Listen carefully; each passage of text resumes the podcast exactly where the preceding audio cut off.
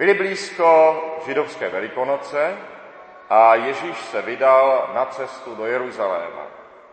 V chrámu našel prodavače dobytka, ovcí a holubů i penězoměnce, jak sedí za stoly. Udělal si z provazů byč a všecky z chrámu vyhnal, i s ovcemi a dobytkem, směnárníkům rozházel mince, stoly převracel a prodavačům holubů poručil pryč s tím odtud. Nedělejte z domu mého otce tržiště. Jeho učedníci si vzpomněli, že je psáno, horlivost pro tvůj dům mě stráví. Židé mu řekli, jakým znamením nám prokážeš, že to smíš činit. Ježíš jim odpověděl, zbožte tento chrám a ve třech dnech jej postavím. To řekli židé, 46 let byl tento chrám budován a ty jej chceš postavit ve třech dnech? On však mluvil o chrámu svého těla. Když byl pak skříšen z mrtvých, rozpomenuli se jeho učedníci, že to říkal a uvěřili písmu i slovu, které Ježíš pověděl. Když byl v Jeruzalémě o velikonočních svátcích, mnozí uvěřili v jeho jméno, protože viděli znamení, která činil. Ježíš jim však nesvěřoval, kdo je, poněvadž všechny lidi znal. Nepotřeboval, aby mu někdo o někom říkal svůj soud. Sám dobře věděl, co je v člověku. Amen. Tolik je slov svatého Evangelia, posaďme se.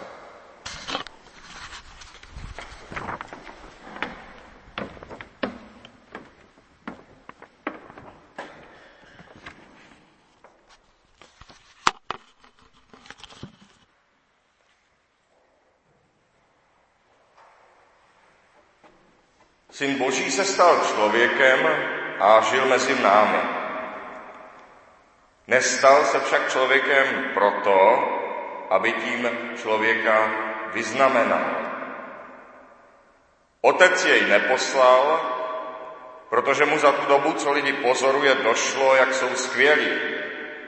A že by se to tedy mělo nějak potvrdit, posvětit tím, že sám Bůh přijde mezi lidi, že přijme čestné občanství pozemské obce, aby ji tím vyznamenal.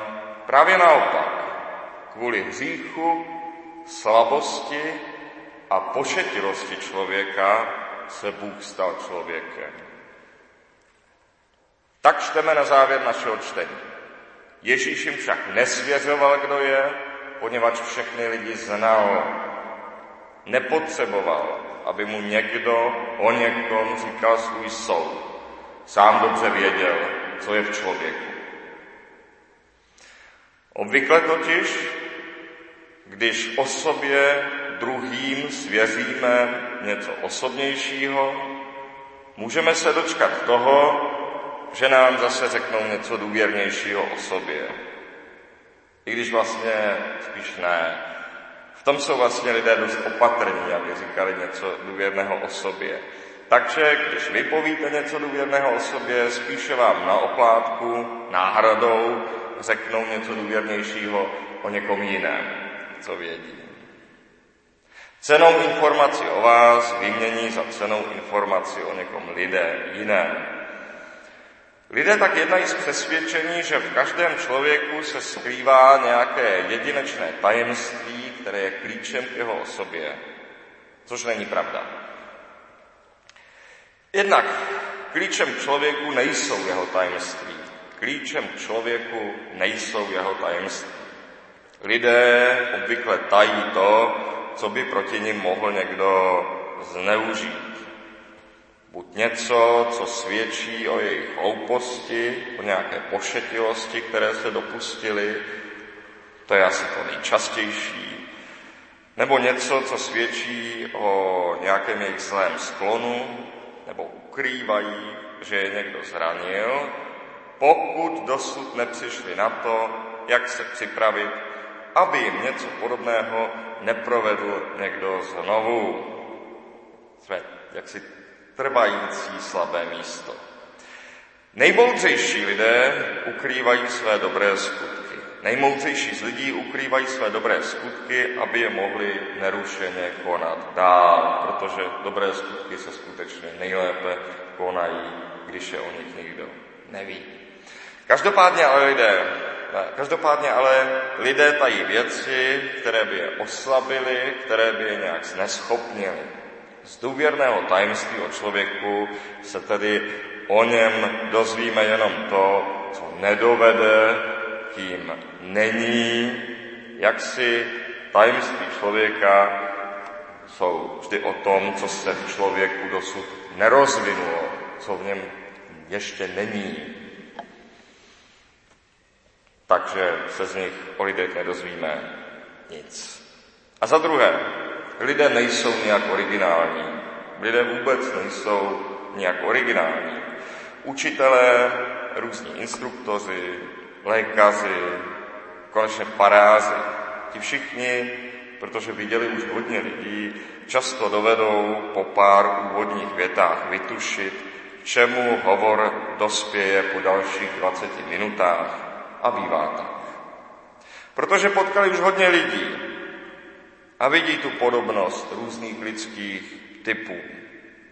Co horšího, v nemalé míře dovedou i odhadnout trochu dopředu i budoucí směřování života člověka. A ani v tom se často nemýlí. Tito všichni toho většinou užívají k dobrému, nejlépe k tomu, aby člověka směrovali trochu lepším směrem. Ovšem tito všichni také obvykle nemají velkou radost z nejasných případů, když to jaksi odhadnout, uhádnout nemohou. To si třeba u lékaře můžete všimnout snadno. Na podobnosti lidských typů i životů je ovšem z větší části založeno i satanské dílo spiritistů, kartázek a falešných proroků. O minulosti, ale i o pravděpodobné budoucnosti lidí jde uhádnout opravdu hodně, pokud jste už hodně lidí viděli. A protože většina lidí je milně přesvědčená o své jedinečnosti a neopakovatelnosti svého životního příběhu, přijdou jim tyto odhady těchto podvodníků jako nadpřirozená moc. Ha, vědí o mě všechno.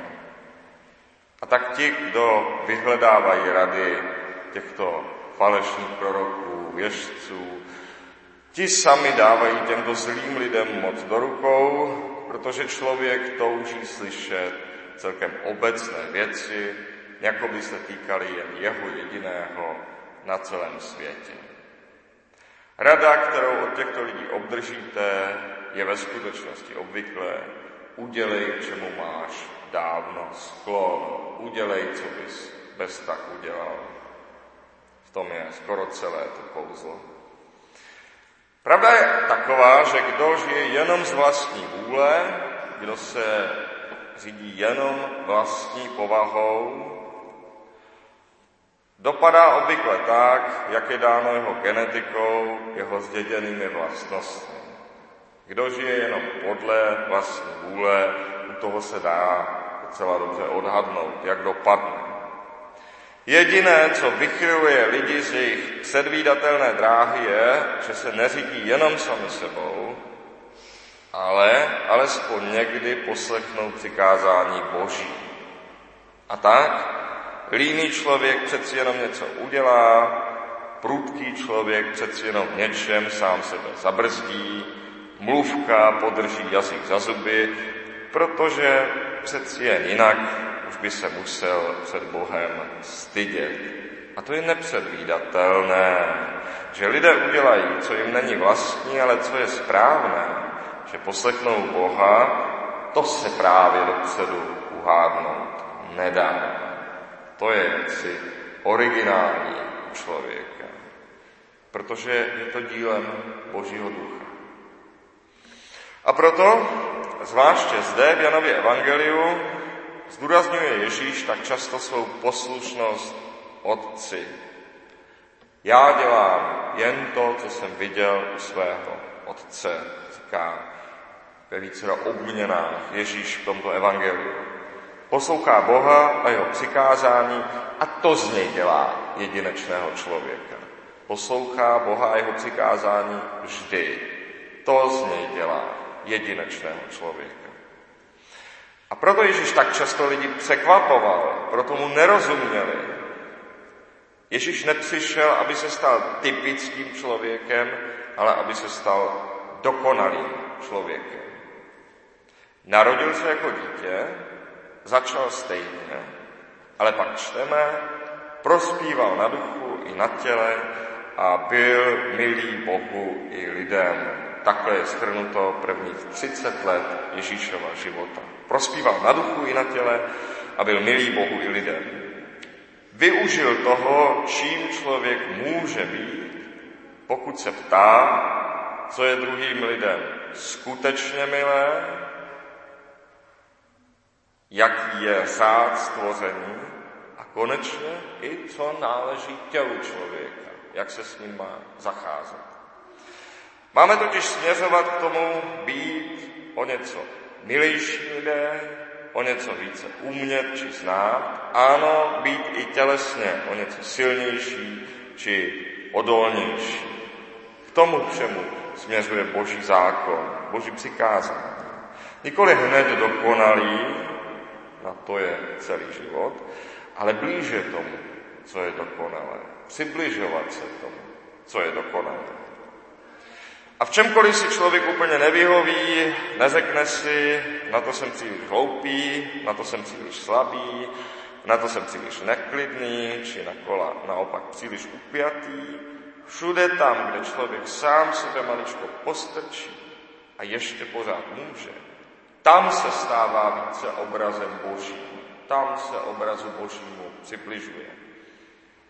A v tom všem neodpírá vlastně sám sobě, ale světu, tělu a ďáblu. A proto je Ježíš tak rozeslen, když vidí, že všednost a průměrnost, každodennost stoupila až na místo svaté. To tolik, to byla ta horlivost, to rozčílilo Ježíše, když viděl ty prodavače a penězoměnce v chrámu. To, že průměrnost, každodennost vstoupila až na místo svaté. Jinak na obchodu není nic špatného. Obchod je naprosto poctivý způsob obživy, potřebné, je to potřebná práce. Dokonce ani na obchodu s valutami, jemuž se věnovali ti směnárníci, není nic špatného.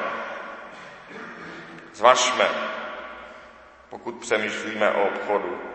Pokud by si člověk měl vyrobit všechno sám, tak by na tom byl zlé. Zkuste si doma vyrobit kolo. Zkuste si doma vyrobit ozubené kolo. Nedopadne to asi moc dobře.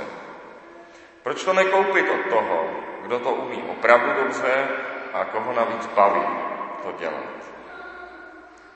A peníze, ty to ještě usnadňují. Zase přemýšlím, co bych tak teď doma vzal, či na zahradě vyrobil, aby mi za to někdo dal plato vajec. Co teď doma vemu, když by si chtěl třeba koupit vajíčka? Penězi to jde snáze. Nemusím brát nic, co zrovna doma mám, nemusím hledat někoho, kdo by to zrovna chtěl a za něco to se mnou vyměnil. Obchod není špatná věc, peníze sami o sobě také slouží i k dobrému. Obchod není špatná věc, ale je to také všední, obyčejná věc. Stejně tak peníze jsou velmi všední, obyčejná věc.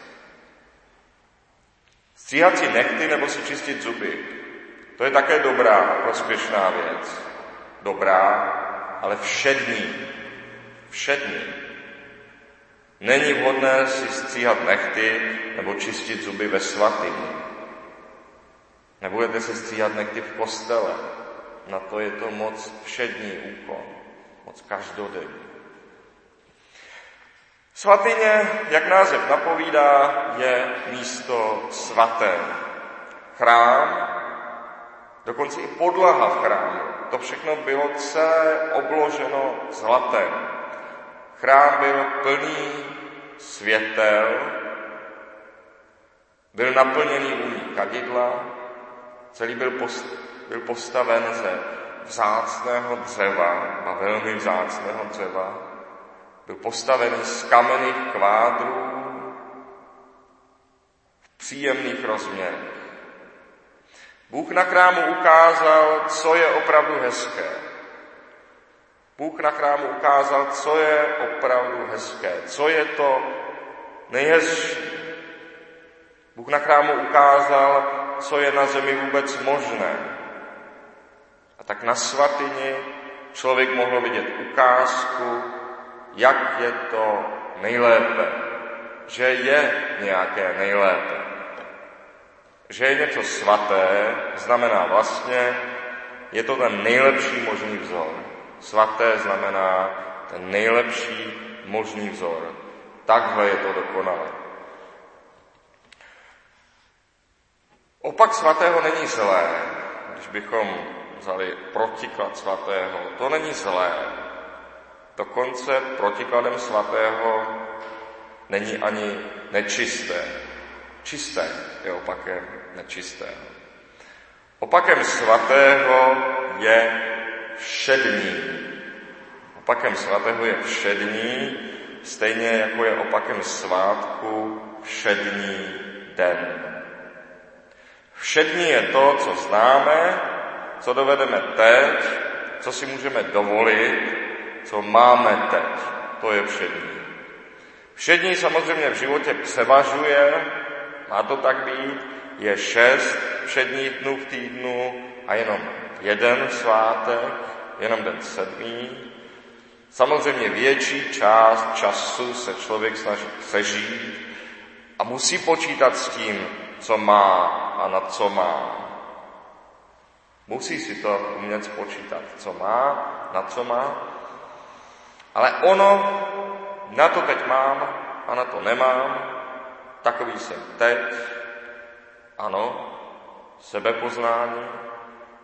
Sebepoznání nemůže zastínit, že také existuje dokonalost. A dokonce již na této zemi. Již na této zemi je způsob, jak něco udělat nejlépe. Již na této zemi existuje jak něco jako nejhezčí možné. Naše sebepoznání nemůže zastínit, překrýt, že od Boha je vydán vzor, jak mají být věci na jedničku. Proto ve svatení nemohou konat své dílo kupci ani penězomněnci, protože tam nesmí zaznít. Na to máš a na to už nemáš. To si můžeš dovolit, to ne. Ale svatyně je dům modlitby pro všechny národy, je to dům proze a psání a nadějí, které musí mířit k dokonalému. Když se tedy závěrem vrátíme k začátku, sebepoznání, to, na co není mám a na co není nemám, se nemůže stát mírou dokonalosti. Moje schopnosti nemůžou strhnout dolů laťku. Člověk nemůže smýšlet tak, že jak to dělá on, jaký je on, tak je to nejkrásnější, tak je to nejlepší možné. Ne, tak je to nejlepší možné zatím pro něj. Co je dostupné, se nemůže stát mírou toho, co je dokonalé. Chrám byl budován 46 let právě proto, aby lidé měli míru, skvěle udělané práce a míru krásy. A škoda času ani peněz to nebyla. Kristus jej může ve dnech postavit, protože by věděl jak. Ježíš by ho dokázal ve dnech postavit znovu, protože by věděl, jak. Míru dokonalosti neměl v tom, jaký dosud byl a zrovna teď je, ale v tom, co Bůh sám pevně určil za krásné, životu prospěšné a vedoucí k radosti. Kristus měl míru v sobě, měl plán chrámu v sobě. Proto jej mohl vystavět ve třech dnech. Bůh sám pevně určil, co je krásné, že prospěšné a vedoucí k radosti. To se nakonec vyjevuje jako nejlepší nejenom v nebi, ale i na zemi. Amen.